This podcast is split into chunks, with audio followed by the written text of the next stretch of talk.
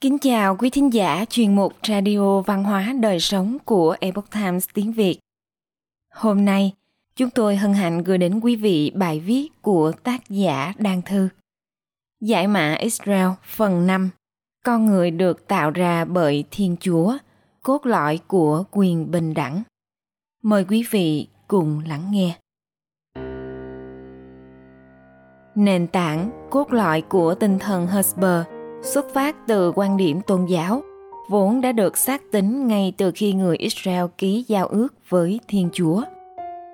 Rằng con người được sinh ra bởi Thiên Chúa, mang hình hài của Chúa. Bởi thế, con người đều là sinh linh bình đẳng trước Thiên Chúa, Thượng Đế hay Đấng Sáng Thế. Đây chính là tuyên ngôn nguyên thủy về sự bình đẳng quan niệm con người được tạo ra dưới hình hài của thiên chúa là nguyên tắc trung tâm của đạo đức do thái, được ghi chép trong torah, cuốn kinh thánh do thái. Và nó xác định các điều khoản của luật hình sự do thái từ thời xa xưa nhất. Ngay cả các tài liệu sáng lập của nước mỹ, trong đó có tuyên ngôn độc lập, hiến pháp và tuyên ngôn nhân quyền, đều là những tài liệu quốc gia có nguyên tắc đạo đức dựa trên kinh thánh Torah. Ý tưởng con người được tạo ra từ hình hài của Chúa là nền tảng đạo đức của tôn giáo. Vì con người có hình hài của Chúa nên con người thuộc về Chúa. Ý tưởng này giúp con người hiểu được rằng mình không sở hữu một cách thật sự và vĩnh cửu ngay cả bản thân mình, nói gì đến mọi thứ khác mà anh ta nhận được từ sự hào phóng của Chúa. Vì con người thuộc về Chúa, nên tự sát là một tội bán bộ thánh thần và mạo hiểm cuộc sống một cách không cần thiết và là tội lỗi. Vì Chúa sở hữu tất cả, kể cả con người, nên tội lỗi chống lại Chúa là nghiêm trọng, nhưng tội lỗi chống lại con người cũng nghiêm trọng không kém, vì điều đó có nghĩa là chống lại Chúa. Những nguyên tắc này cũng có nghĩa là thân thể con người phải được đối xử với sự trân trọng và phẩm giá. Con người có những quyền không thể tước đoạt. Quả thực torah cuốn ngũ kinh moses không chỉ là một bộ luật về nghĩa vụ và những điều cấm đoán, mà còn là một bộ luật về các quyền dưới dạng phôi thai. Do thái giáo cho rằng, con người trước thiên chúa không có sự phân biệt cao thấp. Nếu thực sự có thì cũng là sự phân biệt giữa người thanh khiết và kẻ thấp hèn.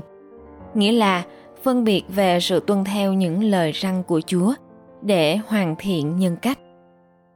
Với tuyên ngôn nguyên thủy về sự bình đẳng này, người do thái tạo ra một kiểu xã hội mới.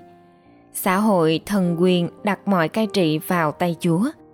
Người do thái có thể có quan tòa kiểu này, kiểu kia, nhưng người cai trị họ chỉ là để thay mặt vì Chúa làm ra luật và liên tục can thiệp để bảo đảm luật ấy được tuân thủ. Trên thực tế, việc Thiên Chúa cai trị có nghĩa là luật của người cai trị và vì mọi người đều chịu sự chi phối như nhau. Đây là bản chất của sự bình đẳng. Trong cộng đồng người Do Thái, huyết thống và uy tín của con người đều không phải là tuyệt đối. Quyền uy cuối cùng là luật lệ và sự khải thị đến từ Thiên Chúa. Người Do Thái cho rằng ngoài Thiên Chúa là đấng có quyền lực cao nhất, còn lại con người là bình đẳng với nhau. Bình đẳng chỉ là trách nhiệm tuân thủ luật lệ, mỗi người đều không có đặc quyền. Bình đẳng và tự do đối với người Do Thái là sinh mệnh của họ.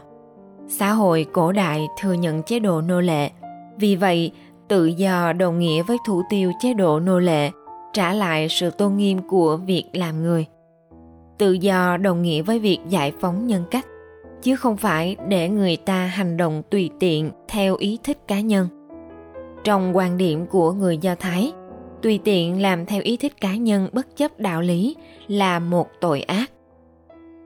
Kinh thánh do thái giáo dạy các quốc vương thường xuyên mang theo sách luật bên mình tuân theo từng lời nói và từng điều răn trong sách luật từ đó học cách kính sợ thiên chúa không được coi thường thần dân của mình không được hai lòng đối với luật lệ như vậy mới có thể truyền đời trị vì Israel.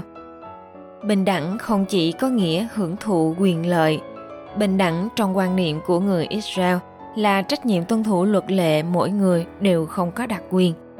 Luật là do Thiên Chúa ban, nên tuân thủ luật lệ sống cuộc sống có trật tự được coi là bước đầu tiên trong việc thực hiện ý chỉ của Thiên Chúa. Thực hiện chính nghĩa và công bằng chính là sống theo lời răng dạy của Thiên Chúa. Xét từ điểm này, do Thái giáo khác biệt rõ rệt với các tôn giáo khác. Quý thính giả thân mến, chuyên mục Radio Văn hóa Đời Sống của Epoch Times tiếng Việt đến đây là hết.